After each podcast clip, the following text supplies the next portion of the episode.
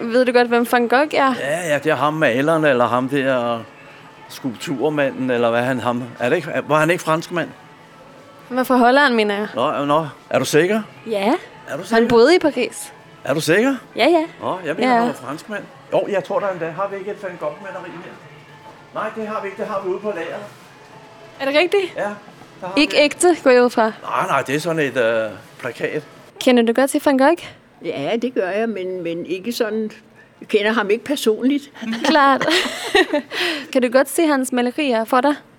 Ja, Van Gogh, ja, det kan jeg godt. Farvestrålende, både glade og sørmodige i mine øjne. Ja, det er svært at forklare. Øh, er det ikke ham med øret? Kan du godt se hans malerier for dig, hvis du... Så vidt jeg ved, de er meget farverige og abstrakte i det.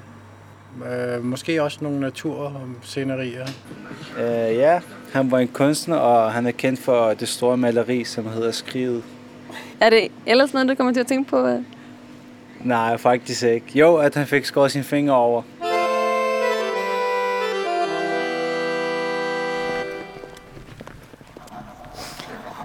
flot med den der sol på det her. Ja. Bare laver de der, for at se, om man kan se sådan uh, sivende.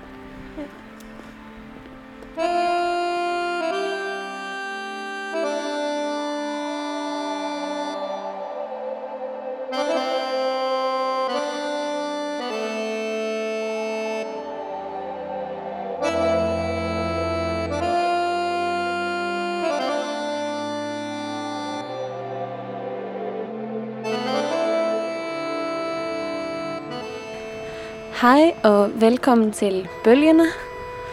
Jeg hedder Emily Bergman, og jeg er ude på tur i dag sammen med Andreas Amdi Eckhart Læsø og Rebecca Laugesen. Vi skal besøge en udstilling ude på Arken Museum. Vi skal se nogle malerier af Vincent van Gogh, og vi har også læst nogle af hans breve. Andreas har oversat nogle af hans breve, og Rebecca har arbejdet på udstillingen, eller arbejder stadig på udstillingen. Jeg kan godt tænke mig, Rebecca, at få lidt på plads, sådan, hvem Van Gogh er egentlig. Sådan lidt basic information om ham og om udstillingen. Øhm, jamen, øhm, Van Gogh er et ungt menneske, som... Øh, eller han bliver født i 18, 1853 i det sydlige Holland, og så øh, bliver han sat i verden af to, to forældre, som er øh, sådan praktiserende inden for den kalvinistiske trosretning, som er sådan en meget øh, systematiseret trosretning. En af de reformerede trosretninger, som er sådan meget bulletproof på en måde. Så man, der, er, der er et svar at finde i, i det skrevne ord i kalvinismen. Og det er sådan en ret streng lærer, at Van Gogh lytter ligesom til sin far prædike hver søndag øh, i hele hans ungdom. Og så er han sådan et menneske, som 15-årig forlader skolen, eller han forlader skolen før den afsluttende eksamen. Og øh, og prøver lidt med noget latinsk og noget græsk, fordi han i sidste ende lidt drømmer om at være øh, præst ligesom sin far. Men han, han lykkedes aldrig rigtig med det, og, øh, og på et tidspunkt som 27-årig, efter sådan et prøvepastorat, hvor han finder ud af, at han ikke lever op til forventningerne om, hvad sådan en præst skal kunne. Altså han kommer til at give alle sine ejendele væk, og, øh, og ikke ligesom være sådan et heldigt eksempel på noget, sådan, sådan et kirkeligt overhoved. Så han kommer til at leve sådan helt asketisk med de kulminearbejder, som er i det område, hvor han er prøvepræst. Og det gør, at han ikke får forlænget sin, øh, sin prøveperiode. Og det bliver sådan et vendepunkt for ham, fordi han kigger tilbage på alle sine øh, ikke afsluttede sådan sin ikke afsluttede skolegang og alle de forsøg, han sådan har haft tidligere, som ikke er lykkes for ham.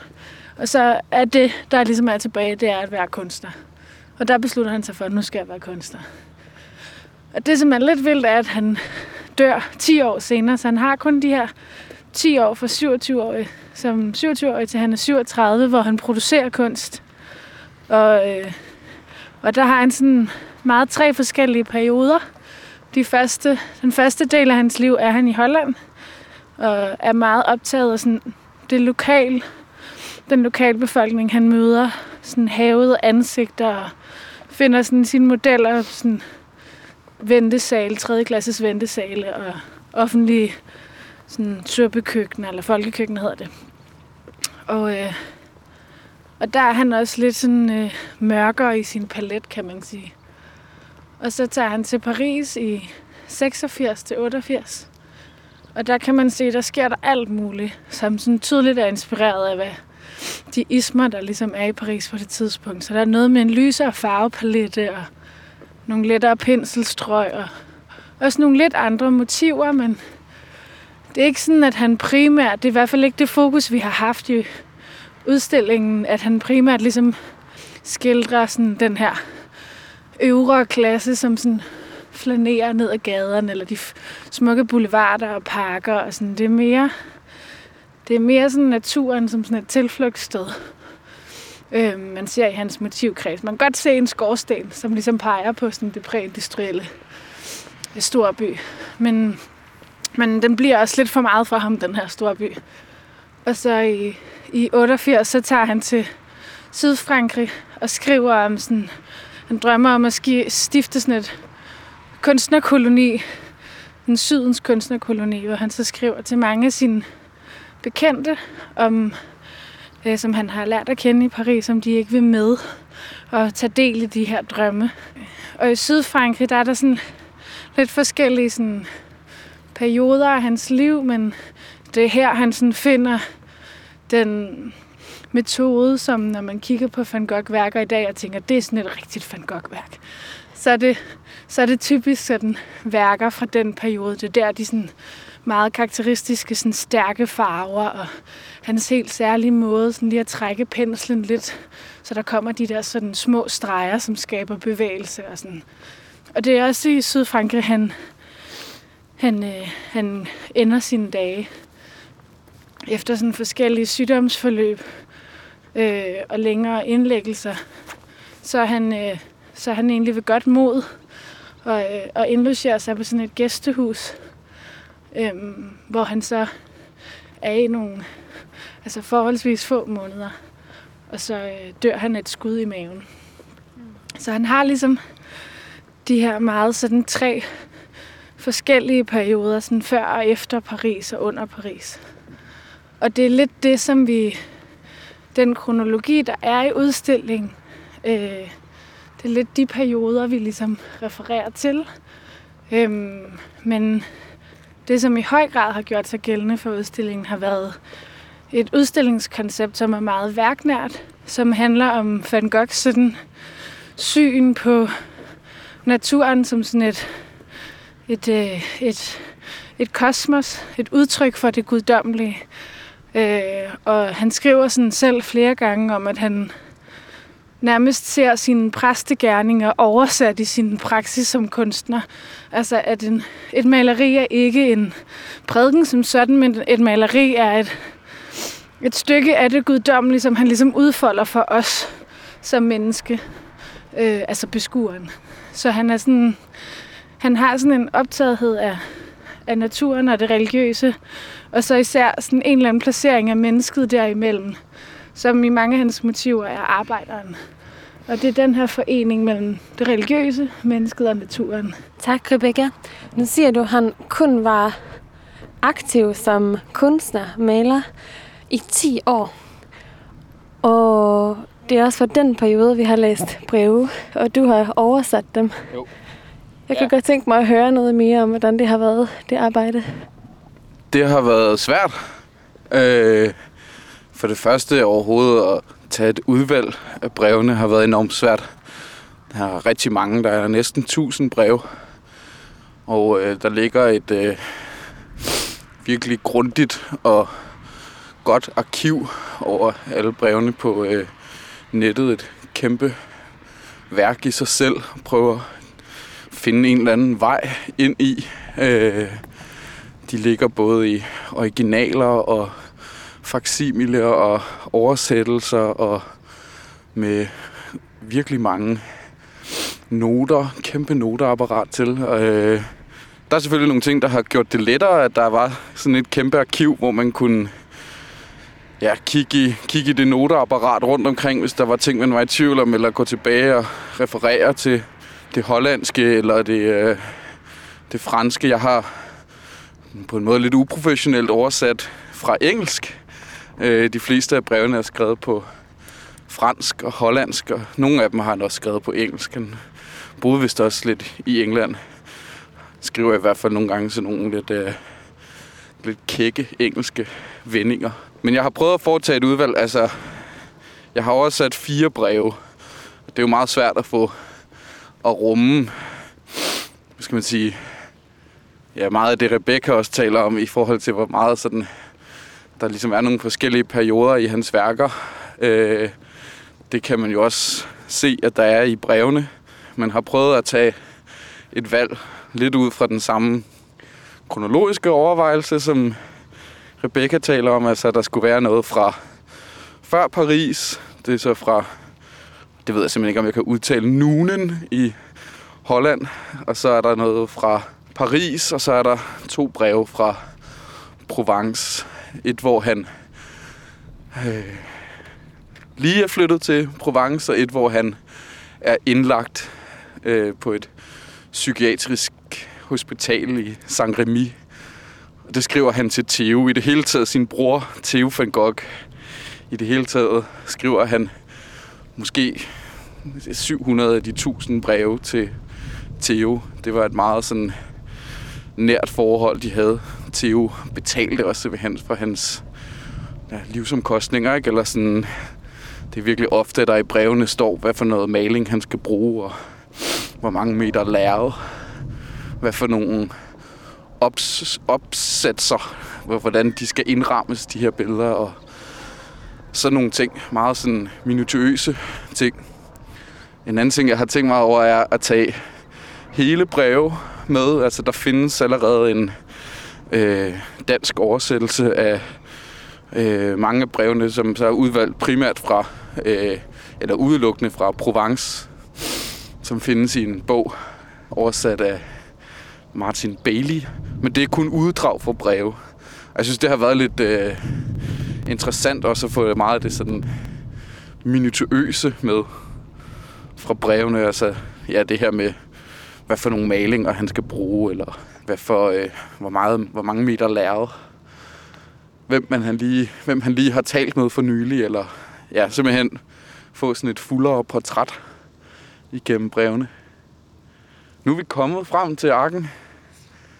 Solen skinner rigtig meget. Det har simpelthen været så skøn en tur herud fra, fra Ishøj. Ja. Eller er vi stadig i Ishøj? Ja, jeg vil sige, at det stadigvæk er Ishøj. Nu skal vi prøve at finde indenfor. Museet er egentlig lukket.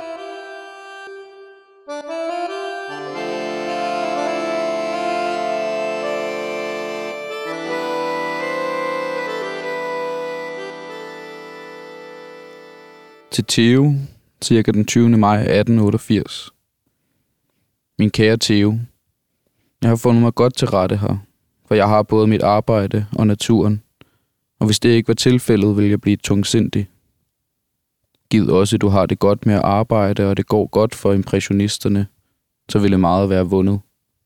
For ensomheden, bekymringerne, fortræffelighederne, det uopfyldte behov for venskab og sympati, det er svært at bære. Jeg har i denne uge malet to naturmor. En kaffekande i blå emalje og til venstre en kop i kongeblåt og guld. En mælkekande med lyseblå og hvide terner, til højre en hvid kop med et blåt og orange mønster på en tallerken, der er jordfarvet og grågul, samt en blå lær- eller fajancekande med røde, grønne og brune mønstre. Og endelig to appelsiner og tre citroner. Bordet er dækket med en blå du. Baggrunden er gulliggrøn med seks forskellige blå farvenuancer og fire-fem gule og orange. Tak for oplæsningen, Andreas. Um, Andreas han skal være vikar for Ida i det her særprogram, som øh, uh, Bølgerne laver i samarbejde med Arken Museum om Van Goghs breve. Vi er nu kommet indenfor her på Arken og sidder inde i uh, museumets biograf og indspiller. ved siden af mig sidder Rebecca. Vil du ikke måske præsentere dig selv lidt nærmere? Jo. Jamen, øhm, udover at hedde Rebecca, så er jeg øh, udstillingsassistent og samlingsassistent her på Arken. Og øhm, det betyder egentlig, at jeg har fået... Øh, jeg har været her i cirka et år, og så har jeg fået lov til at være assistent på... Altså sådan assisterende kurator på Van Gogh-udstillingen for vores øh, inspektør, som hedder Dorte Jul Rogård. Så jeg har fået lov til næsten at være med fra starten af. Øh, eller komme ind sådan i midten af den store researchperiode, som er cirka et lidt over et halvt år før øh, udstillingen ligesom åbnede. Og har siddet og været med til at research på noter og breve og skaffe filer hjem og sådan nogle ting. Så det har været rigtig, rigtig spændende. Har du selv læst brevene? Jeg har læst nogle af hans breve, men altså eftersom at manden jo har skrevet, hvad er det, 900 et eller andet breve i alt, Klart. så har jeg ikke langt fra læst dem alle sammen, men de har ligesom været sådan et slags afsæt for at forstå. Altså man kan sige, at det er et ret fantastisk sådan øh, fodnoteapparat at have til en kunstnerpraksis. Så alle de her tanker, som man jo ikke kan undgå at gøre sig, når man ser værker og tænker, som, hvad har han egentlig tænkt, eller hvad har hun tænkt, når hun har lavet det her? At, at på den måde, så har man sådan en ret unik adgang til sådan et indre kunstnerliv, øh, en meget sådan førstehåndskilde til et, til et tankeliv omkring sin egen kunst. Og det har skabt sådan et meget, øh, altså næsten følelsesmæssigt forhold til den her mand, hvis billeder vi så har været heldige at kunne få lov til at låne og øh, lave en udstilling med.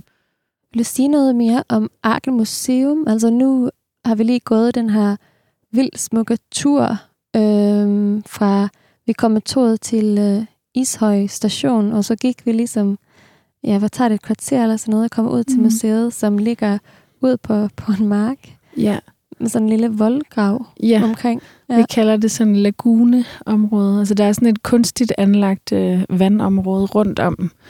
Øh, kunstens ø bliver den kaldt.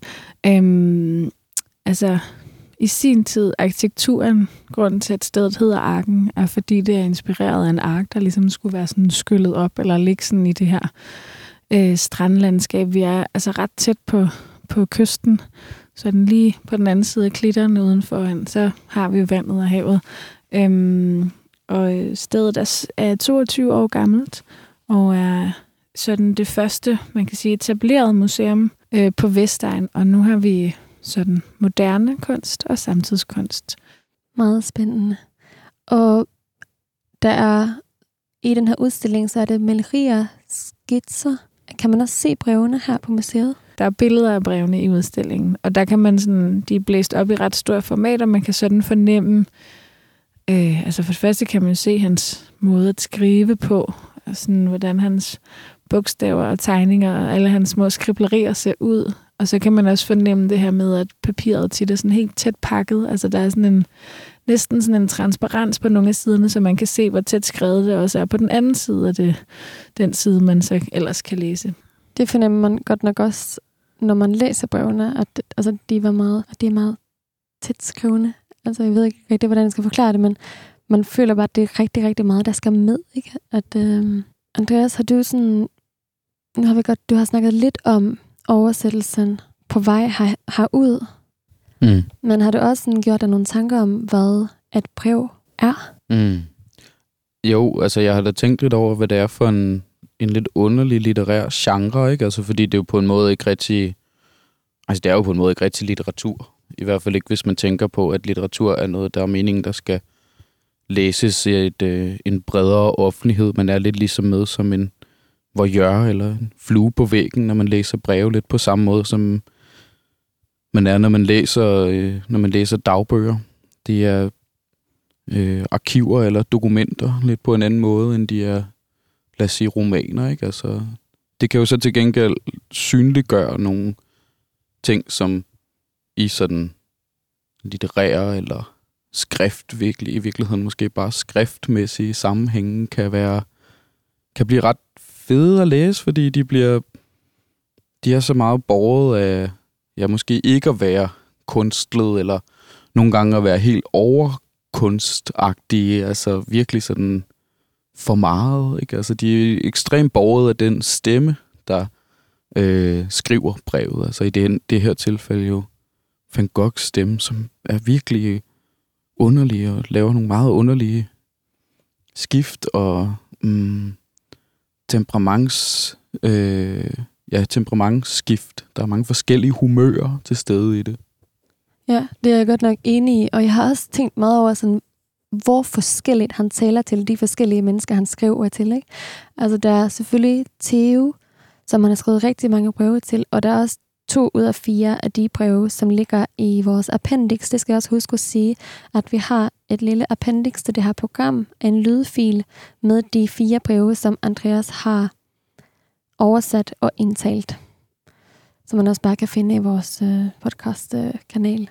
Ja, det er det, næste, det er det næste, du kommer til at lytte til, hvis du bare lader den spille, den her. Ja, forhåbentlig. Forhåbentlig. så kommer det til at fungere sådan. øhm, jo, men det er, det er den øh, stemme, der hedder øh, til øh, Theo-stemmen, Mm. som er sådan meget, meget kærlig og også meget seriøs og gennemarbejdet, føler jeg egentlig. Altså det, det er en, en person, der taler, som gerne vil, vil gøre indtryk og vil øh, øh, måske ikke tale for meget imod Mm. så altså, han var jo også afhængig økonomisk af den her bror, men jeg fornemmer godt nok også en ekstrem kærlighed. Mm.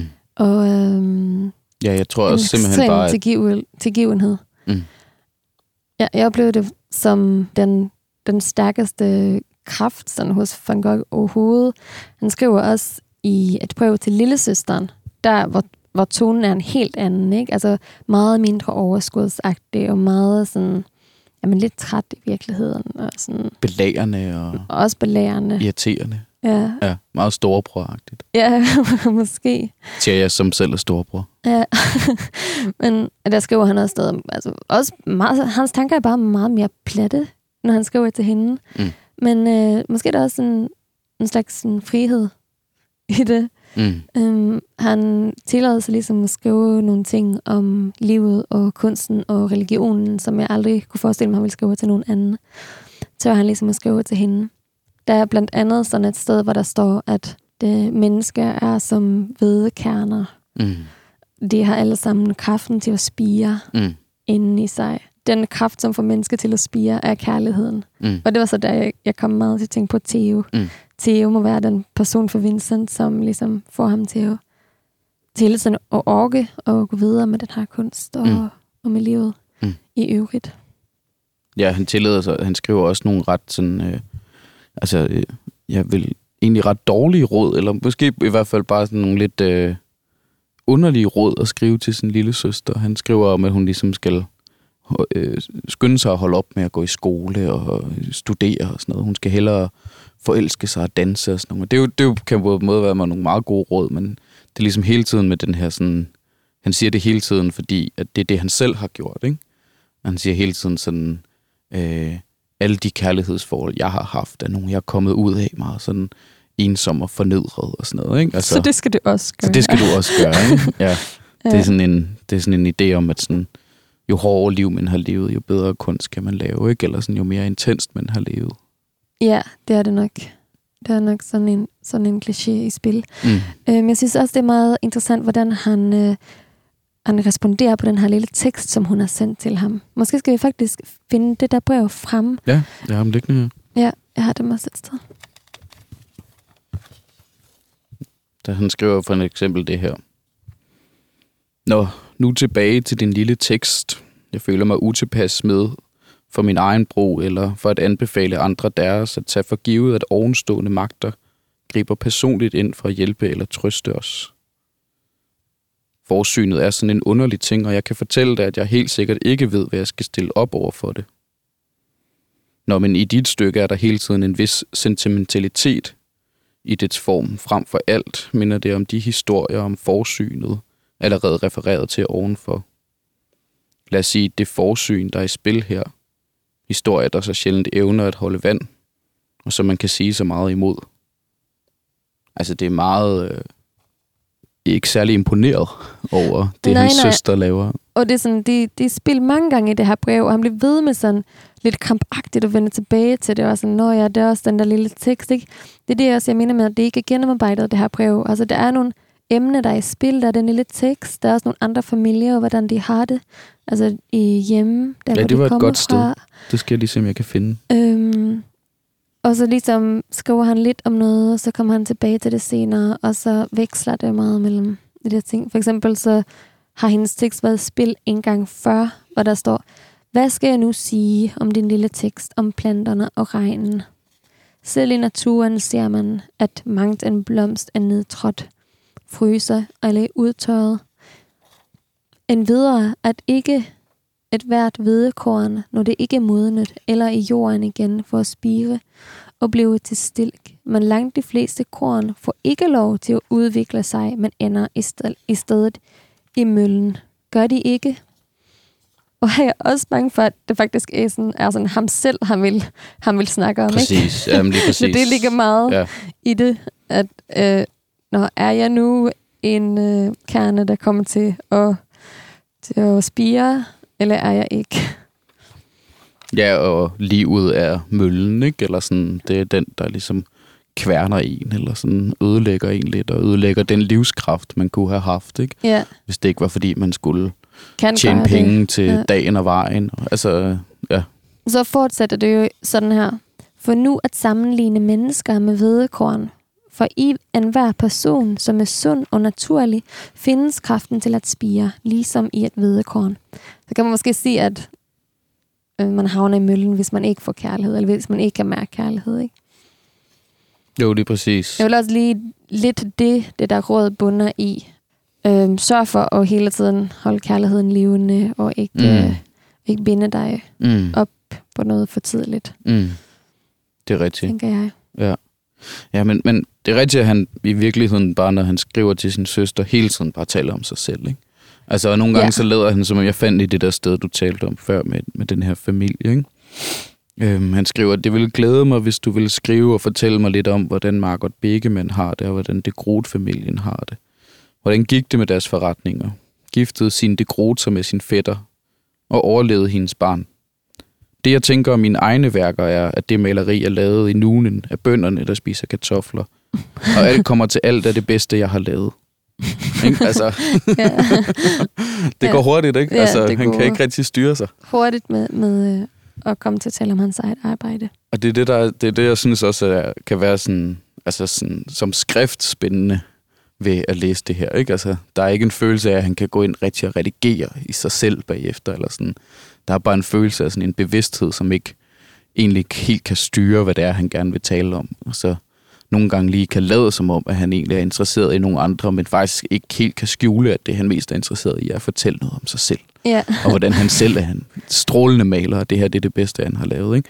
ja, Og han har jo, altså, det er jo slet ikke, fordi han hele tiden er sådan, er på den her måde arrogant, men det der med, at det ligesom kan lave sådan nogle så store sådan, temperamentudsving, det synes jeg er noget af det, som bliver så, så tydeligt ved brevene som, som sådan skrift.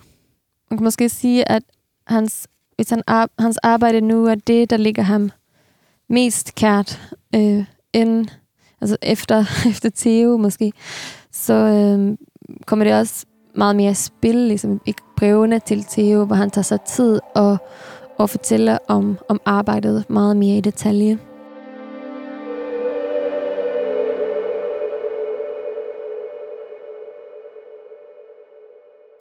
Vi har jo to breve fra Theo her, som jeg har sagt før, men de kommer fra nogle meget forskellige steder. Mm. Øhm, eller han har ja, været nogle meget forskellige steder i sit liv, Mm. når han har skrevet dem. Mm.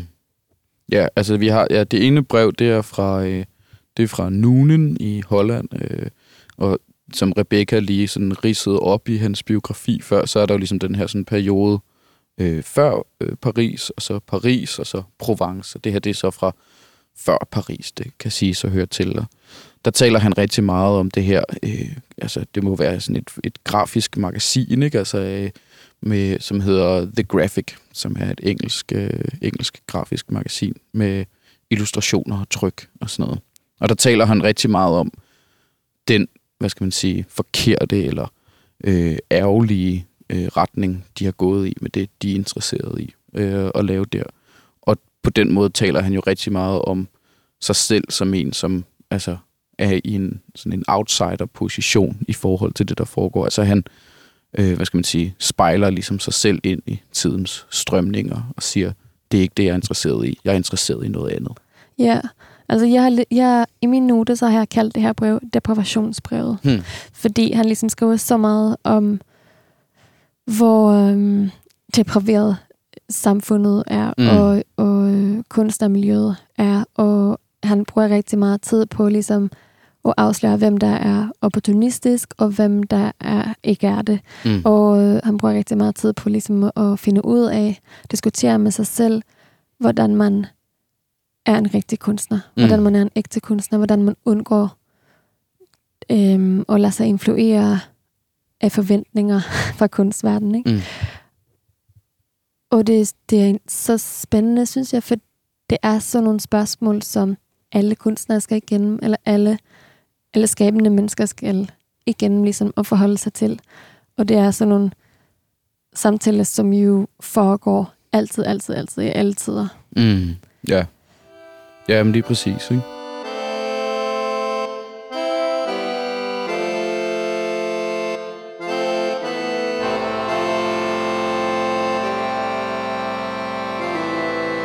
Øhm, jo, men på et tidspunkt, altså hans bror Theo bor i Paris, øh, størstedelen af, eller sådan det meste af det liv, hvor at, øh, Vincent van Gogh er i, i Sydfrankrig, og så skriver ligesom breve til Theo der. Og en af de ting, som Theo gør, er at prøve at sætte udstillinger op og få van Gogh med på forskellige øh, mindre ophængninger.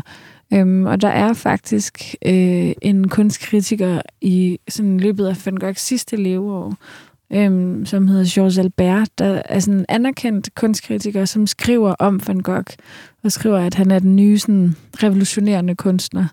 Øh, og faktisk altså, har det ret, ret vildt over hans værker, og, øhm, og ser nogle sådan nybrud. Øhm, men, men Vincent øh, skriver i et brev til Theo, om han ikke vil bede Georges om at lade være med at skrive om ham, fordi det faktisk forstyrrer ham. Og han ser ikke sig selv som den her revolutionerende kunstner, der skal ud og skabe øh, nye former for strømninger, eller sådan, det er, det er et andet, sådan som jeg forstår det, at for ham er det et nære projekt, altså det er et projekt, der handler om det her øh, gudsgivende, som han sådan giver videre i sit maleri, eller der er sådan en helt anden forståelse af en sådan kosmisk enhed, som opstår i værkerne mellem ham og verden, øh, som ikke har så meget at gøre med, hvad det er, der sker i Paris, og hvad der sådan er hot. Nej, det, man kan også man kan mærke, at ambitionen ikke er at blive forstået som et geni. Ambitionen er, at han kan leve et liv, hvor han kan lave kunst. Ikke? Altså, det, han ligesom brokker sig over, er, når han øh, kommer til at bruge alle sine penge på at købe lærreder eller farve, og derfor ikke øh, har penge til at købe mad, og lever af at drikke kaffe i fem dage. Ikke?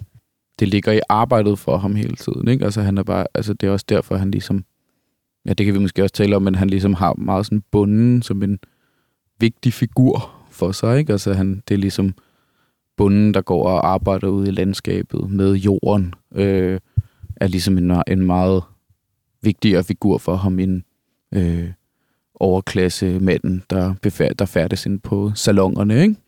Det er ikke, altså det er, ja, jeg kan nok ikke lade være med at tro, at det alligevel er ret vigtigt for ham. Altså, jeg tror også, jeg tolker det meget konkret, så han vil ikke blive forstyrret, hvis man tænker på, hvor meget det alligevel optager ham. Altså de retninger og, og de idealer, der, der hersker mm. i. Paris.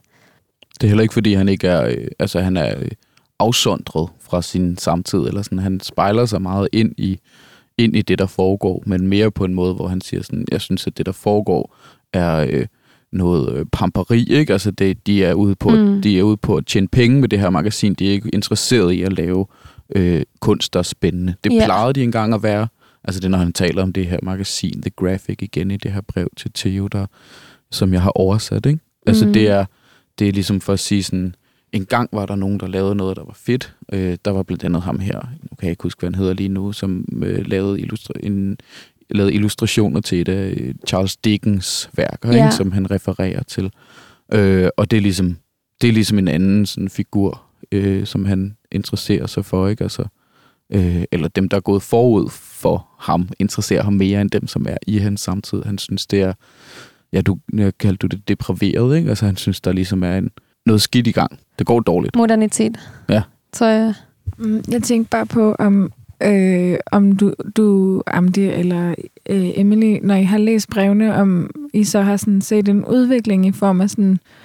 Altså, jeg ser lidt et håb, inden han rammer Paris. Altså, der er stadigvæk tanker om at tage del i det liv og de ting, der sker der, hvor at sådan, han efter to år i Paris ligesom må erkende, det er for hårdt et liv for mig at være der. Og i brevet til hans søster skriver han jo også noget med, at jamen, grund til, at hans deres bror der ser slidt ud, er jo også fordi, at han er en stakkelsmand, der, der bliver nødt til at blive boende i Paris. Altså sådan, så, så jeg tror også meget, det der, øh, det der med sådan, ikke at vil have den anmeldelse, stemmer meget godt overens med, hvor det er, han er i sit liv, at der har han altså været igennem flere længere sygdomsforløb af den ene og den anden karakter, og er indlagt på det her hospital, og sådan, har på en eller anden måde lidt sagt farvel til sådan, tankerne om at indgå i det der kunstnermiljø, der er i byen. Altså det er noget, som Theo ligesom står for, ikke?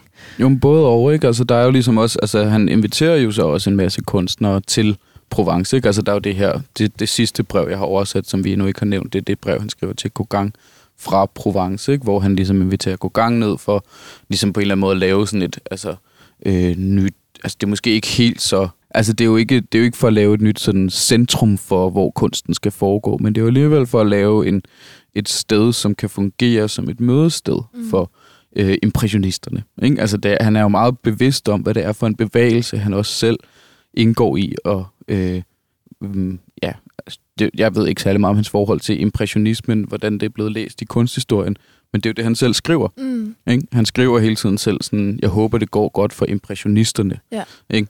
Øh, det, du siger, Gauguin, om impressionismen, det håber jeg, øh, det, det er enormt spændende. Ja. Ikke? Det er en bevægelse, han selv ser sig selv som værende en del af. Ja, han bliver jo også sådan kaldt, det er sådan noget, jeg tit bliver spurgt om, var han så modernist eller postmodernist, eller, men og jeg tror, en af de betegnelser, som jeg hælder lidt til, er postimpressionist. Altså han er ret optaget af det, han, han lærer at kende gennem impressionisterne. Mm. Altså det blik, den måde at arbejde med materialerne på. Øhm, men, men jeg tror også, altså sådan, jeg tror også, når jeg siger det der med, at håbet brister på en eller anden måde, så er det ligesom efter, at han er sydpå, stifter det der kunstnerkoloni, der så ender med kun at bestå af ham og gå gang i en kort periode, og så skærer han sit øre af, og så har vi ellers sådan en, en lille periode, hvor det, hvor det er rigtig hårdt at være Van Gogh, når man læser hans breve, men hvor han får produceret ret mange værker. Og jeg tror, det er meget den periode, hvor jeg ser, at han ligesom på en eller anden måde øh, altså har et andet forhold til at indgå i... Altså der bliver han sin egen på en eller anden måde. Mm. Øh, og for mig at se, at det sådan, i min research har jeg lidt tænkt, at det der, hvor han ligesom på en eller anden måde finder hjem Mm. og får sit altså, jeg har lyst til at sige sin egen isme, men det lyder meget præsentiøst. Van Gogh-isme. ja. Mm. Ja, det er, men jeg, jeg, kan, jeg forstår virkelig godt, hvad du siger. Og det er jo tydeligt at se, at der ligesom, altså, øh, altså i det brev, det jeg har oversat fra før Paris, der bliver han jo ved med at tale om, ligesom, og jeg ville ønske, at jeg bare kunne få et, en stilling, ikke? altså et job, ikke? Mm. og at jeg ligesom kunne øh, danne mig en vej i livet på den måde. Så ville Mm. jeg kunne klare mig resten af livet, så ville jeg ligesom have penge. Ikke? Altså, og det er jo både ligesom indflydelse og magt, han i virkeligheden også gerne vil have, men der er han ligesom allerede i gang med, som jo også er en form for måske bare sådan psykologisk rygdækning, ikke? Altså ligesom at sige sådan, men de vil nok ikke have mig, og jeg vil nok alligevel ikke have dem. Mm. Ikke? Altså han ligesom, han er i gang med ligesom også at positionere sig selv på den måde tidligt i perioden, ikke? Men jeg tænker Og så i Paris, så er det klart, det er ligesom, altså det, er han, det, er han, det virker han sådan super uinteresseret i, ikke? Ja. Det er for eksempel ret interessant for mig at tænke på, at det er samme periode, som en digter som Arthur Rimbaud øh, befinder sig i Paris. Altså det er, sådan, Mhm. det er virkelig de samme år, Ja. og det er virkelig et andet Paris, man Ja. får øh, adgang til, når Ja. man læser Rimbauds digte. Ikke? Det er sådan et øh, brændende, hæftigt, voldsomt. Han havde det her sådan meget intense kærlighedsforhold til øh, øh, Paul Verlaine, ikke? Øh, og øh, Mm. har et øh, virkelig sådan udsvæverisk og voldsomt, intenst liv, ikke? Og brænder jo også ud i Paris og må flygte der og skriver aldrig igen og sådan noget ting. Rebecca har set udstillingen rigtig meget. Du har set udstillingen en gang. Jeg har ikke set udstillingen endnu, men kommer ligesom til at gå ind i den lige om lidt, øh, kun med de her breve som baggrund. Og jeg tænkte lidt på, om vi skal gå videre til det aller sidste brev. Så har vi snakket lidt om dem alle fire, ikke? Ja, der er jo de her, øh, som sagt, fire breve, som jeg har oversat, og som I kan komme til at lytte til, hvis I bliver ved med at lytte til bølgerne. Og nu har vi talt lidt om øh, to af dem. Altså det første, som øh, Vincent van Gogh sender til sin bror Theo fra Nulen, og vi har talt lidt om det brev, han sender til sin søster fra Paris. Det tredje, og det er simpelthen i en kronologisk rækkefølge, så det er på en måde meget nemt. Det skriver han til øh, Gauguin øh, fra Provence, altså der, hvor han flyttede, flyttede ned efter Paris for at overtage det her hus, som hedder Det Gule Hus, og skriver meget til Gauguin om, at han skal komme ned, så de kan lave et, sådan et, et ly og et tilflugtssted, tror jeg, han kalder det her i, i, øh, i brevet. Ikke? Både for dem selv, øh, men også for andre kollegaer og venner. Ja, jeg synes, det er ret tydeligt, at der i det her brev er en sådan en, mm, en sådan en retorisk figur, som næsten minder om forførelse. Altså, der er en måde ligesom at sige sådan, åh, kære Gauguin, du er så dygtig og god. Jeg er ikke lige så god som dig, men kom nu herned til mig. Ikke? Altså, der er ligesom... Lige sådan, jeg, jeg vil gerne læse, et, øh, læse det op, der minder rigtig meget om det, du sagde Ja. nu, hvor der står, jeg anser mine kunstneriske idéer ekstremt almindelige i sammenligning med dine. Jeg har altid dyrets grove appetit. Jeg fortaber mig altid i tingenes ydre skønhed, som jeg ikke kan gengive, fordi jeg gør alting grimt i mit maleri og groft, hvorimod naturen virker perfekt på mig. Det er spændende, han, han kommer tilbage til det her med naturen. Bare Mm. noget, han, han bruger det her begreb naturen så let. Altså, Mm. det er det er meget opfriskende, synes jeg egentlig, at man bare kan sige, ja, sådan er naturen, og sådan her virker naturen på mig. Ikke? Mm. Men Jo. synes du, tror du ikke også, at det bare er sådan en, en høflighed, som han praktiserer i det her brev til Gauguin? Det er alligevel den øh, modtager, som er mindst tæt på ham. Selvom det er en god ven, ikke? Jo, jo. Jo, men det er rigtigt. Altså, det er jo ikke et familiemedlem på samme måde, men, men der er jo et, øh, altså, der er en nærhed, og der er også en, altså, der er også et, øh, altså, der er en invitation og en måde, ligesom gerne vil bringe ham tættere på. Og det tænker jeg bare, den her, altså det er jo ikke sådan en, jeg, jeg tænker ikke på det som en romantisk forførelse, jeg tænker bare på det som en, en sådan en retorisk forførelse. Øh, og det er høfl- spiller høflighed vel helt klart også ind i. Øh, jo, jo.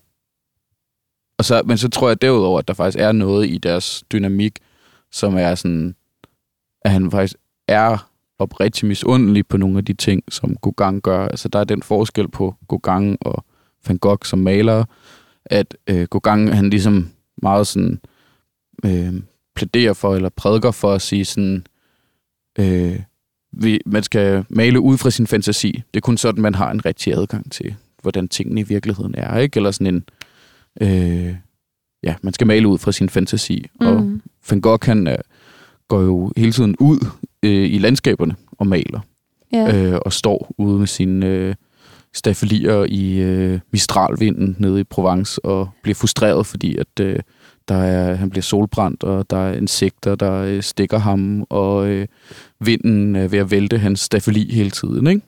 Øh, og det er jo, øh, altså, øh, jeg tror i virkeligheden, at han, når han skriver om det her med, at han ligesom maler det grove i naturen, eller han har sådan dyrets grove appetit, eller sådan, så er det også en måde at sige, at han er ikke en lige så forfinet maler, eller sådan. Ja. Så prøver han jo, hvis man læser en lille smule videre, skal jeg lige se, om vi kan finde det. Her står det. Ud af det kommer en måske sommetider original oprigtighed i det, jeg laver.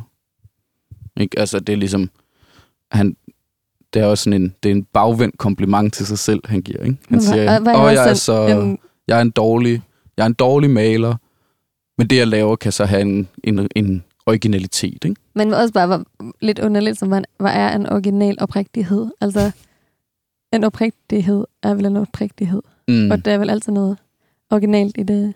Mm. Ja. Ja. Men sådan kan det også komme til at blive, når man skriver breve. Altså en anden forskel på breve og skønlitteratur er jo, at der sjældent eller aldrig er nogen redaktør på breve. Mm. Nej, altså i den, det sidste brev, det sidste brev, som han sender til, øh, til Theo van Gogh, til sin bror, det, som, det sender han, mens han er indlagt i Saint-Remy.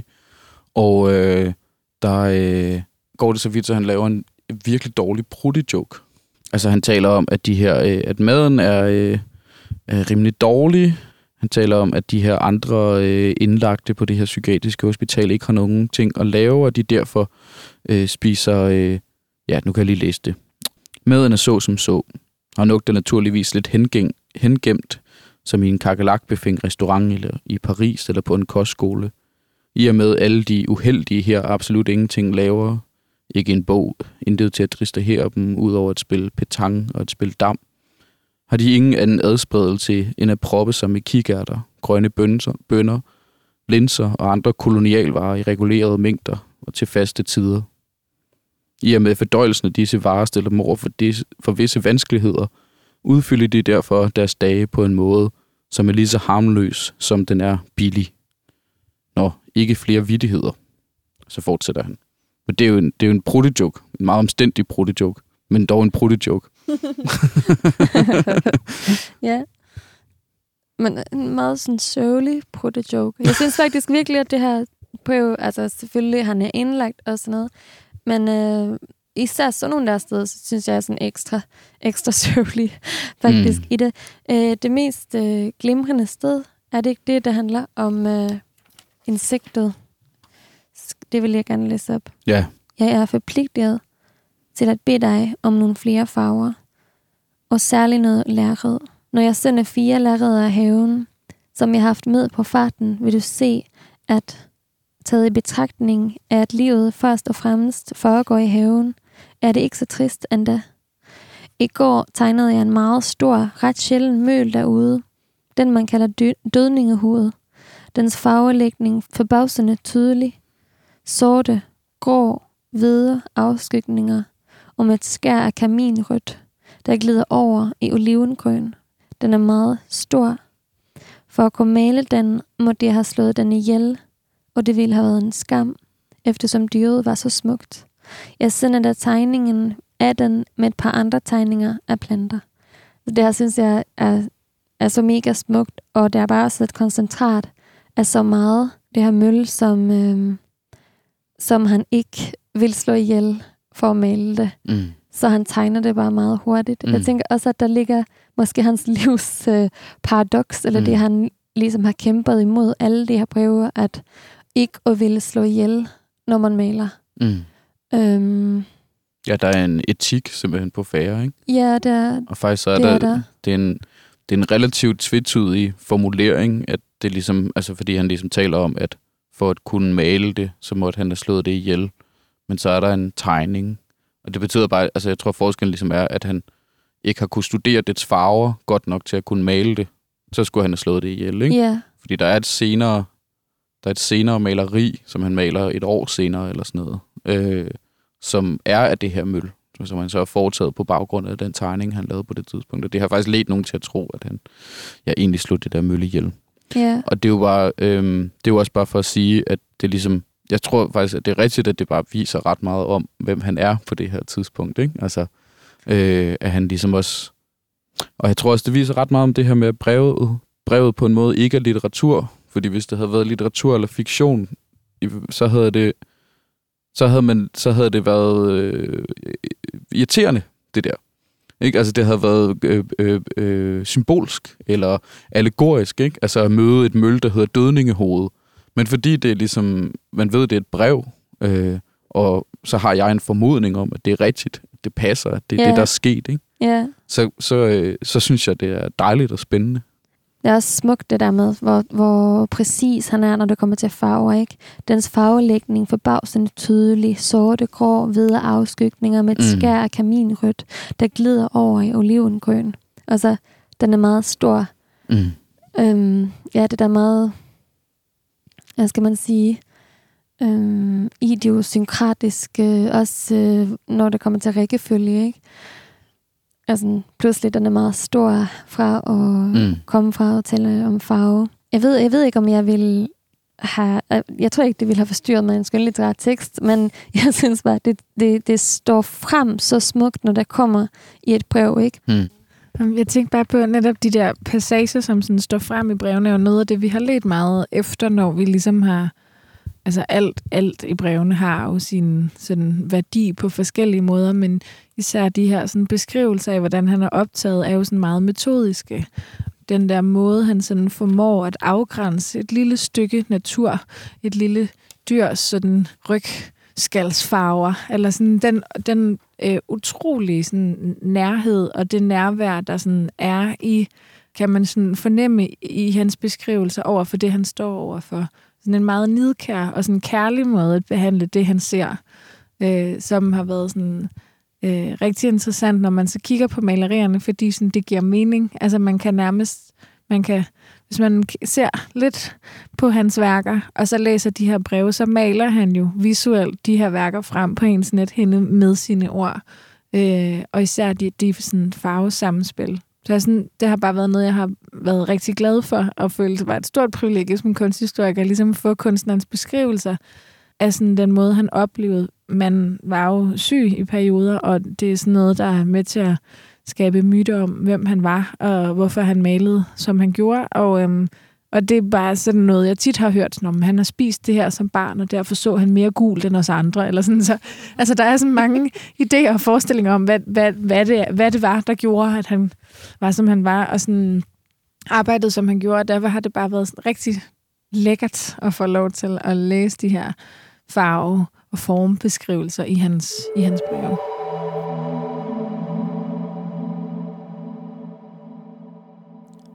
Før vi går ud i udstillingen, så kunne jeg godt lige tænke mig at høre... Rebecca, du har jo arbejdet rigtig meget med udstillingen og lavet mange omvisninger og holdt foredrag. Kan du stadig godt se malerierne? Øh, Jeg tror faktisk bedre, jeg kan se dem, men jeg føler, jeg kan tale om dem. Mm. Eller jeg kan mærke, at min, min begejstring er...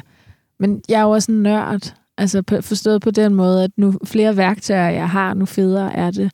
Og så tror jeg, jeg har været meget opmærksom ret tidligt, sådan den måde at se værker på, som jeg som i sin tid gjorde, at jeg blev interesseret i øh, visuel kunst, var et umiddelbart blik. Og det har jeg, tror jeg, at jeg...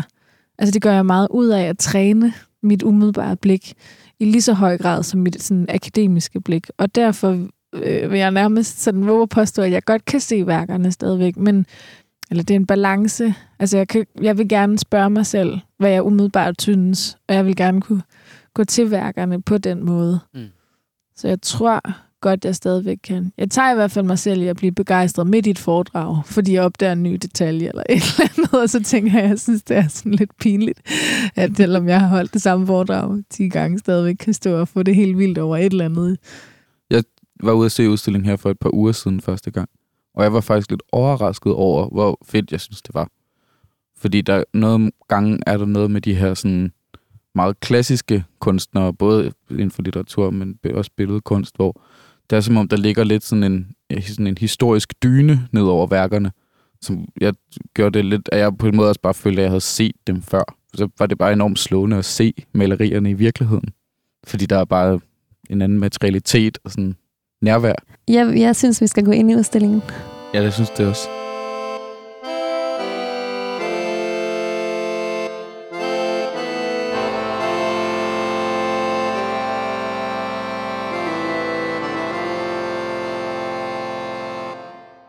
Her står vi så øh, inde i øh, Van Gogh-udstillingen foran et øh, selvportræt, et meget genkendeligt portræt af øh, Van Gogh.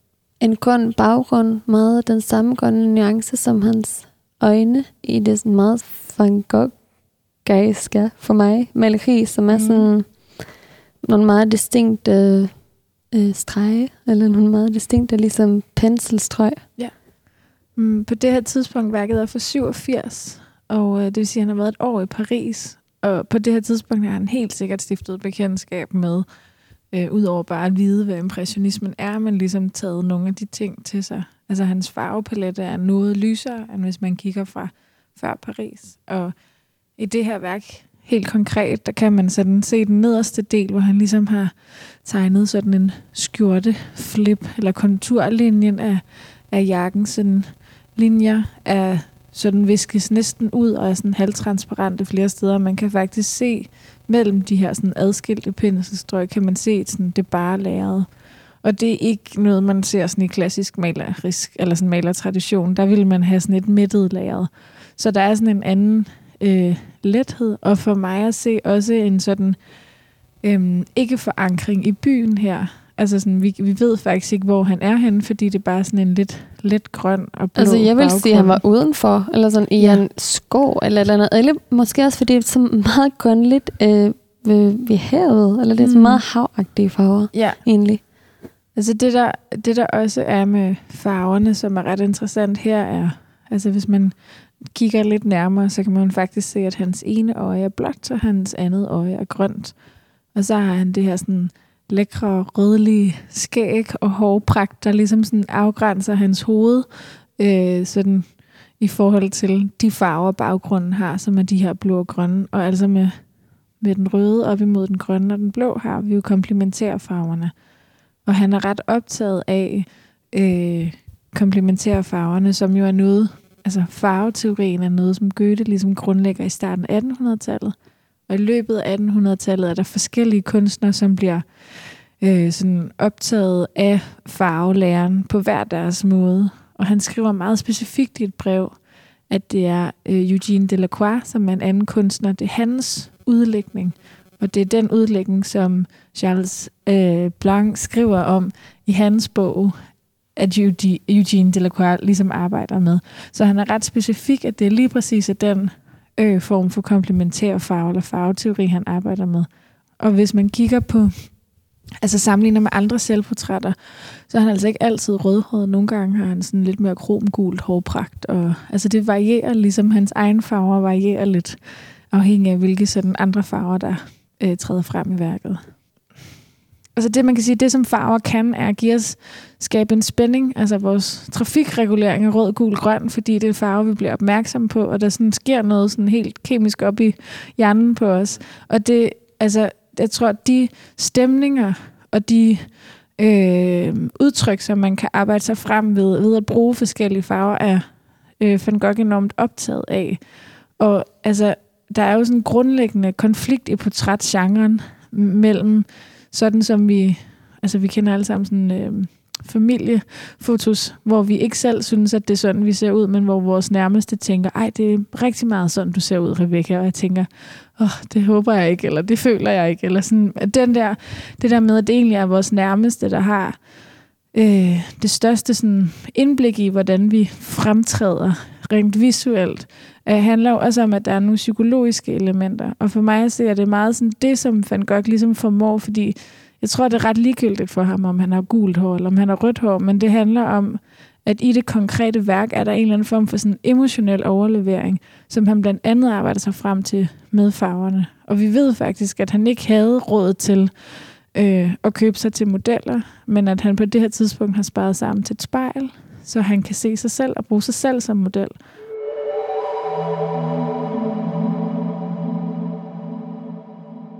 Der hænger en serie skitser lige øh, når man kommer ind.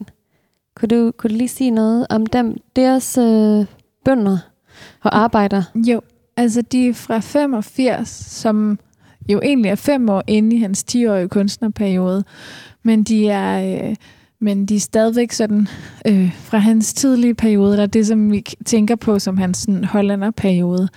Så dit år før han tager til Paris, og han er forskellige steder i Holland, hvor han studerer øh, arbejde, arbejderen som figur. Øh, og når jeg siger arbejderen som figur, så er det fordi, hvis man kigger nærmere på dem, altså, så er der, øh, der er nogle, hvis man lige skal beskrive dem, så er det, så er det sådan nogle, øh, nogle tegninger, hvor man kan fornemme, der har været forskellige typer sådan indramning, altså papiret er sådan falmet eller guldnet på forskellige måder i kanten. Og så er det øh, så er de tegnet med pen. Øh, der er nogle sådan tunge træsko, og det, den er, de har lidt sådan en krokifornemmelse for mig. Altså det er nogle hurtige, nogle hurtige, øh, nogle hurtige streger, øhm, og kroppen er, er tung, skitseret tung, og man kan sådan fornemme, altså skuldrene hænger lavt.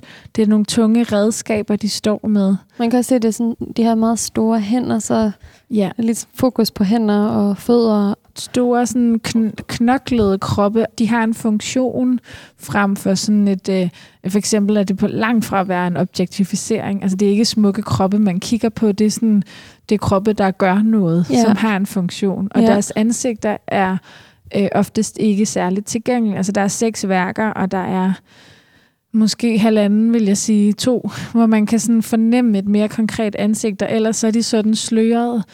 Det er ikke et psykologisk portræt af arbejderen, det, det handler om figuren. Øhm, og for mig, for mig at se, at det, altså jeg kommer tit til at tænke på sådan en krokitegning, når man har tre minutter til at skitsere en krop, så handler det om, at man skal forstå kroppen. Hvordan fungerer den krop? Hvordan, hænger, hvordan er overgangen fra øh, sådan hoften til taljen, for eksempel, når man sidder og tegner kroki. Det er sådan et nærstudie, som på en eller anden måde sådan, skaber en helt sådan anatomisk viden om, hvordan fungerer kroppen. Og det er meget sådan, jeg tænker, at de her tegninger også er. Altså det er sådan en, den nærmest en psykologisk sådan forståelse af, hvordan fungerer de her arbejdende kroppe.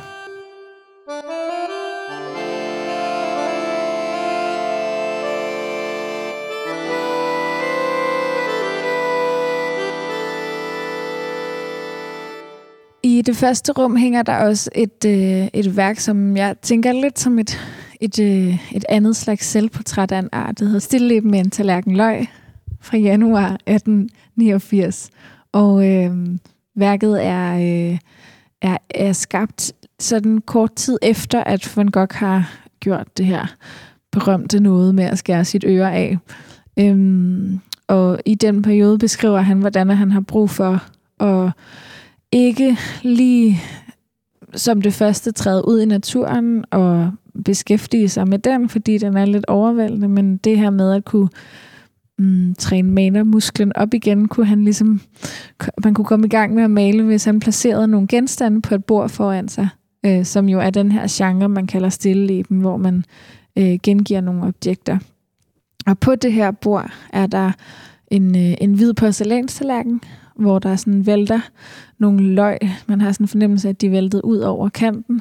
Der er fire store spirende løg, som er meget smukke, og som i øvrigt ikke er et usædvanligt måltid for, øh, for ham at spise løg. Så er der hans øh, tobak, hans pibe, og en flaske, som vi tror er en flaske absint.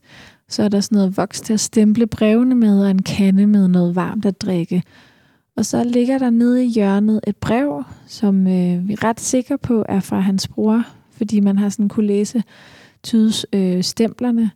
Øh, og i det her brev, i forhold til hvornår det er sendt, øh, at, at så tror vi, at det er det brev, hvor der bliver varslet, eller han, at Theo ligesom skriver til Vincent, at han skal giftes. Og som vi har været inde på, så er deres relation fuldstændig altafgørende for Vincent. Altså det er både sådan økonomisk, men i høj grad også en moralsk støtte i tilværelsen for Vincent van Gogh og en livslinje. Så det der med, at han skal giftes, er egentlig ikke umiddelbart en, en, øh, en god nyhed, for hvad betyder den her forlovelse så for deres relation? Og ved siden af er der sådan en, den, jeg mener, den hedder El Sancté, som betyder mit helbred på fransk, som er sådan en populær kulturel bog med sådan nogle husmortricks om, hvordan man kan tage sig af sit helbred. Altså for eksempel kan man putte øh, kamfer ind i sin madras, og så renser det luften om aftenen, når man sover. Så der er sådan nogle øh, indikator for, at han faktisk altså med den her bog er egentlig er interesseret i sådan noget med at tage sig af sit helbred.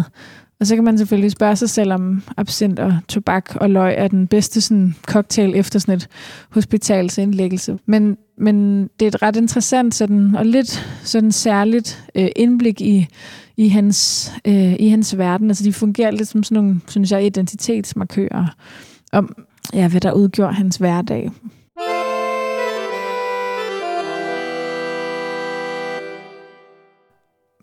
På, øh, på udstillingen har vi jo også den her sådan lidt større, mere klassiske tidslinje, og en del af den er sådan nogle ret fine øh, tegninger, øh, både af Van Gogh selv, og for eksempel en tegning af lægen, der behandlede ham, og hvordan snittet på øret lå, da han skar det af. Men, men en af de tegninger, som i hvert fald sådan er mest i øjenfaldene for, for mig er, er den her øh, lille skitse, som har været med i et brev, som han faktisk har givet en titel, øh, som hedder Sorrow, hvor han har sådan, igen en ret grov skitsering, og langt fra sådan et forskyndende øh, kvindeportræt. Det er sådan ude i noget natur, det ligner, hun sidder på sådan en træstup på, øh, med hænderne sådan helt øh, lagt hen over knæene og helt forover, både hovedet ned mellem armene.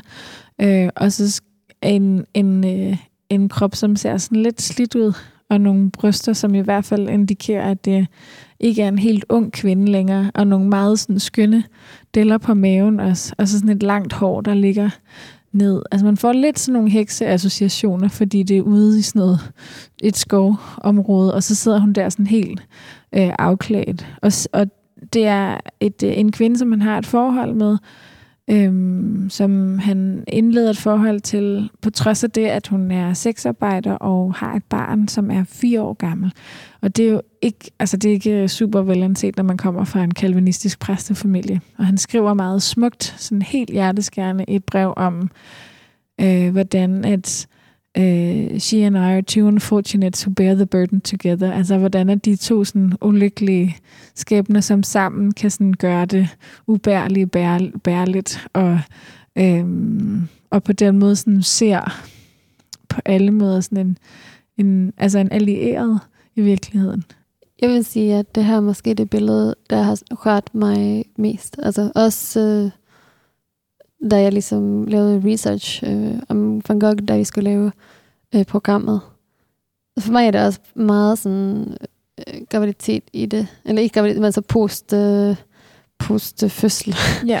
i det her billede. For mig er det meget tydeligt, at hun har armet og født. Ja, ja og, det, og det, er jo, altså, det er egentlig den ærlighed, som jeg tænker, øh, for mig som kvinde, der sådan slår mig ved den her fine skitse, er, er egentlig den altså, måske lyder det lidt sygt, men det er egentlig den ærlighed, jeg ser, han formår os at skildre naturen, eller øh, bondekonen på marken, eller, altså der er sådan en, der er noget, jeg har lyst til at sige groft, en, en umiddelbar, ærlig, ikke forfinet overlevering af det, der er omkring ham. Og her er det så en, en kvindekrop, som jo er noget af det mest portrætteret i den vestlige kunsthistorie, og derfor står det måske lidt ud, og var lidt en overraskelse at støde på den form for krop i Van Goghs øvrige, sådan, blandt hans øvrige værker. Ikke?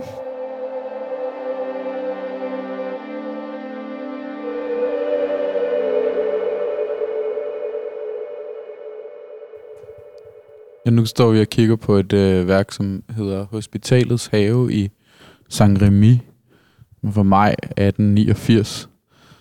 Og det er et billede af en, ja, en have, der er en lille bænk, sådan lidt gemt ind i midten, og man kan se sådan fløjen af et hus, og gavlen af noget andet bygningsværk. Så er der øh, en sådan sti, der leder sådan man sige, sådan indad i maleriet, og så allermest overvældende af alt er der bare træer i, og blade i virkelig mange forskellige farver, der vælter ind over det hele, får man lidt indtrykket af. Ja, naturen har i hvert fald meget sit eget liv. Eller sådan, jeg kom til under en omvisning og tale om, at det føltes næsten som om, at noget af det, som også fyldte i værket her, var vinden. Mm. Altså man kan, man kan sådan ret øh, let forestille sig, hvordan det lyder med, med vinden i de her blade. Og der er også sådan en, noget af nogle sådan græsstrå, der sådan nærmest har sådan nogle cirkulære øh, bevægelser, som, hvor man sådan kan fornemme, hvordan vinden lige har været nede og svivle rundt. Så der er sådan et ret øh, præsent vind i værket, mm. som, som helt klart også fylder noget. Han skriver meget i, i brevene om, om sådan en sanselig overlevering, altså så man kan fornemme, hvordan det er at være der. Og det her er sådan et, et værk, som også er, altså nu sagde du, at der var forskellige farver. Det, som også er meget slående ved farverne her, er, at de ser sådan usandsynligt friske ud. Altså det er næsten som om, at jeg forestiller mig tit at lige sætte en finger på, og så få våd maling på, på mine fingre. Og, det er næsten, det glinser lidt, ikke? Ja. Faktisk. Ja, de står meget friskt og da konservatorerne var her, altså det er jo sådan, at når sådan nogle værker kommer frem til udlåneren, så skal de lige tjekke, som alt er, som det skal være. Og konservatorerne gik nærmest og fløjtede den dag, de var på arbejde, fordi de bare havde sådan en let arbejdsdag, fordi værkerne er i så god stand. Det er virkelig som, både som konservator og kunsthistoriker, er det her virkelig sådan øh, yber lækkert, fordi det står så klart og frisk i farverne, som det gør. Jamen, jeg, jeg tænker bare på, at det er virkelig ja, det er sjovt med den her bevægelse, man kan se, eller sådan, du, at du taler om vinden, ikke? men der er jo virkelig en retning fra højre mod venstre, men i det hele taget også bare sådan, altså enormt meget sådan virvar og sådan ting, der sker over det hele.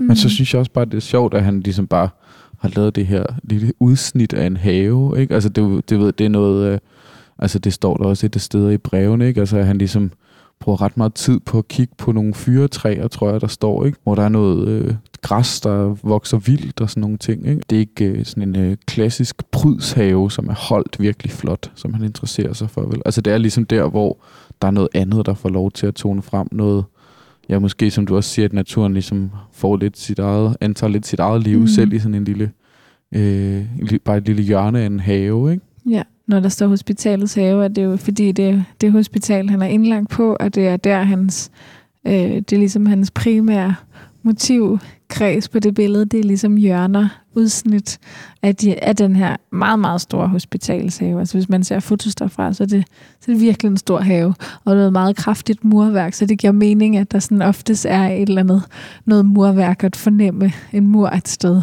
der ligesom for mig at se også bliver sådan en påmindelse om, at han, at han er indlagt. Altså der er sådan en forankring i hans, mm, hans krop på en eller anden måde, ikke? eller hans sådan, sindstilstand. Det var det, du læste op fra, ikke med møllet, Emily, at han er ude i haven hele tiden. Han har ikke haft tid til at bevæge sig ud i landskaberne, skriver han også. Mm. Fordi han ligesom har, ja, han har for travlt. Han har for travlt med at male haven. Han må faktisk heller ikke. Nej, han må heller ikke, nej. Få sin læge bevæge sig udenfor. Det er sådan, de har et tæt samarbejde. Mm. Og så er det også praktisk, at han ikke behøver at slå det her træ ihjel for at kunne male dem. Ja. Jo. Han kan bare få alt liv med.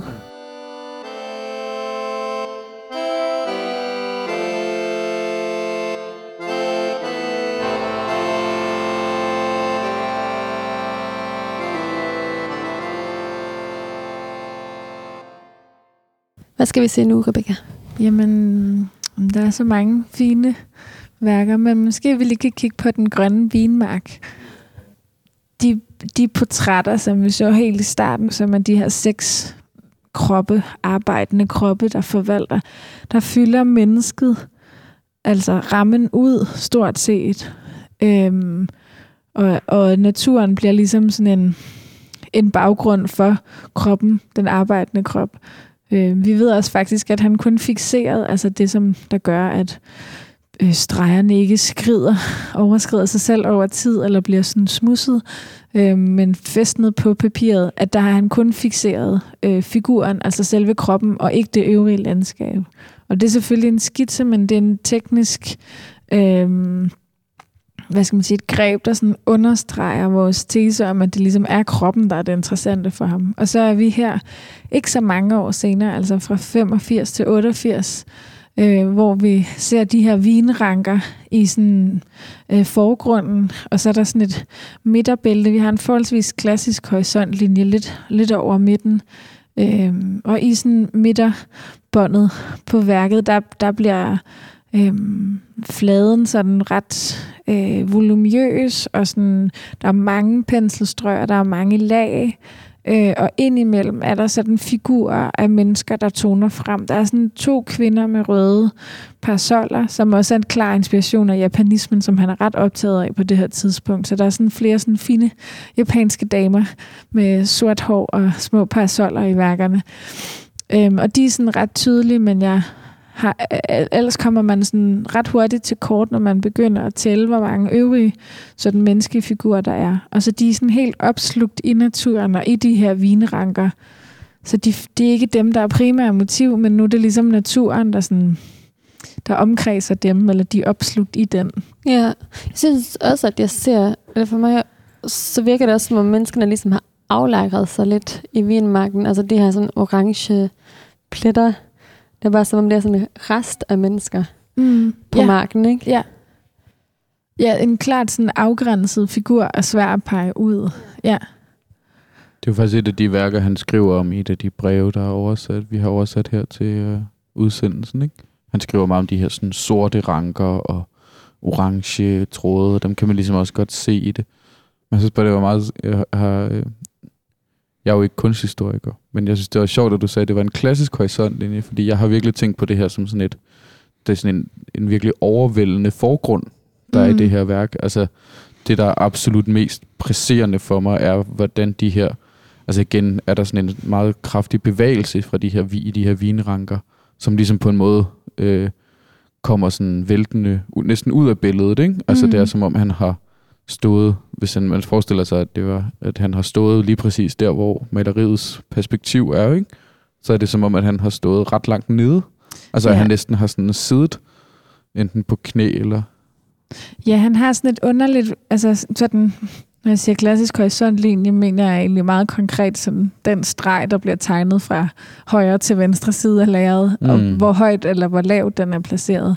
Men, men jeg er helt enig med dig i resten, at der, han har et ret mærkværdigt sådan måde nærmest at zoome ind i forgrund, og så derfra op, og se resten. Altså, jeg, jeg har meget svært ved at forestille mig, at hvis man stiller sig op et sted, at så vil vi faktisk ikke kunne, altså vi vil ikke kunne se i det her perspektiv, fordi at han zoomer altid meget ned i sådan the undergrowth, at, bliver mm. Der skrevet om sådan en forfatter, der har arbejdet med ham, skriver meget om det her, sådan, hans undergrowth, altså sådan underskoven, det er det eneste, mm. Sådan kan oversætte det til. Det er jo ikke en skov, det er en, en vinmark Mm. her, men det der med sådan at, at zoome helt ned i mulden, altså forholde sig til den jord, vi, mm. Vi nu engang oftest ikke går og kigger på, altså man bare træder på. Men det er også helt lyst nede i jorden. Ja.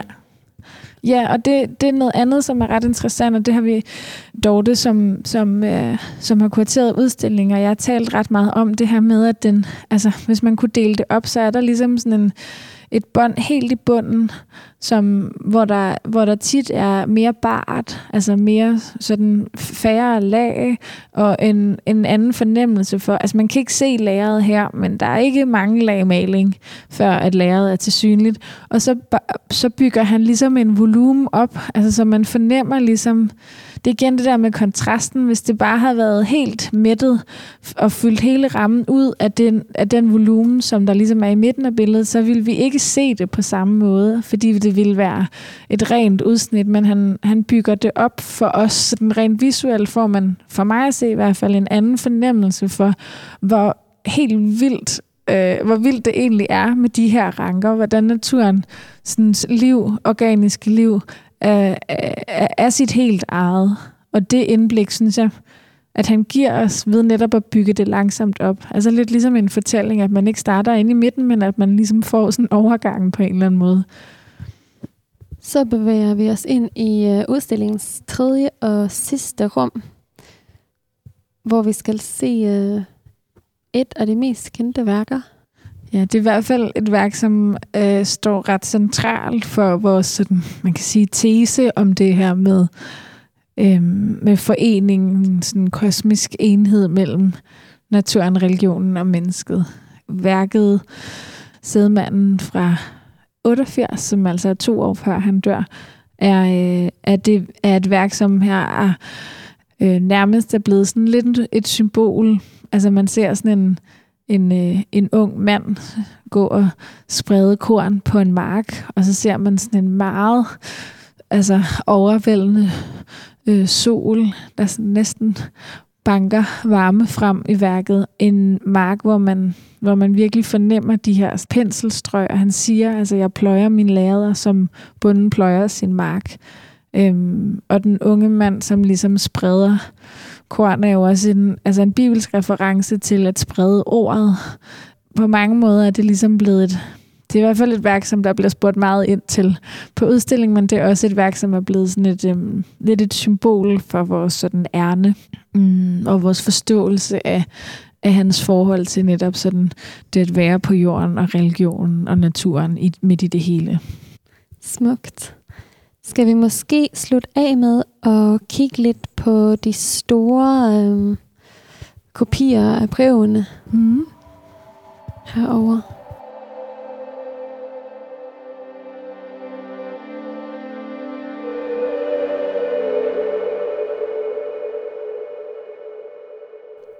Ja, nu kigger vi på de her, øh, der er både nogle store sådan, øh, øh, opsatte fotografier, eller sådan øh, faksimilier af øh, brevene, hvor man blandt andet kan se, at der ligesom bliver refereret til nogle, altså der er en kæmpe stor skitse af en allé, øh, og så kan man se, at der ligesom i et brev, som hænger ved siden af, er nogle referencer til de farver, der ligesom skal, øh, man skal som læser skal forestille sig, øh, eller som han også sådan selv vil male senere. Ja. Det er ret smukt, fordi på en af de her rigtig store skitser, så, så står øh, farvenes navne med sådan en smuk skråskrift. Så står det for eksempel Ciel Blø, Pêche Rose, Jaune, Vær, Lilla, lige så øh, nøje, som han beskriver dem i brevene. Mm. Og den her, altså den her konkrete skitse, som jo er stor, fordi vi har blæst den op, men som er ret lille ja. i et brev, øhm, er, er en skitse til et studie, hvor han skaber sådan en serie af frugthaver, da han kommer til Sydfrankrig efter Paris, fordi han tænker, at det kan være, at der er salg i sådan nogle frugthaver. Og vi har et af, et af værkerne med fra den serie af frugthaverne. Og, og de fleste af farverne stemmer, stemmer ret godt overens med de beskrivelser, så det er sådan et, altså et meget detaljeret forstudie, kan man sige.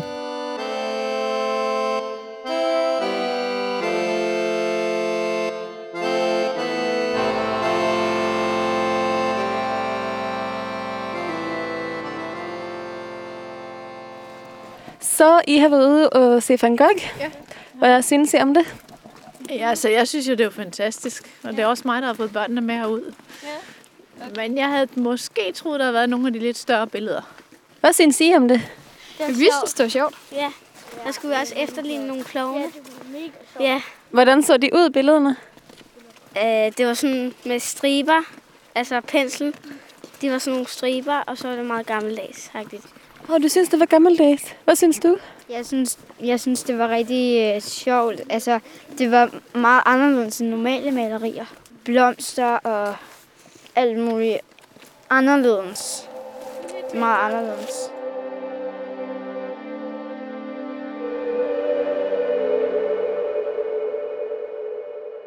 Det var alt for bølgerne den her gang. Tusind tak til Rebecca Laugesen, fordi du havde lyst til at være med. Selv tak. Tak fordi jeg måtte. Måske skulle vi også lige nævne Line Hartmark, som var i praktik i foråret på Arken, og som har lavet et usandsynligt stort researchmateriale. Jeg tror, takket være hende, både jeg og Dorte Jule Rugård, som har kurateret udstillingen, øh, har en, en helt, et rigtig fint indblik i de der breve. Hun har lavet et meget stort researchmateriale. Så tak til Line Hartmark. Og tak til dig, Andreas Amde Eckhart Læsø, fordi du ville vikariere for Ida i dag. Tusind tak, fordi jeg måtte. Det har været dejligt. Og så vil jeg også rette et særligt tak til øh, Hans Gøstad Nielsen, som har lavet musikken til det her særprogram om Van Goghs breve. Tak til dig, og tak til jer, kære lyttere, fordi I lyttede med.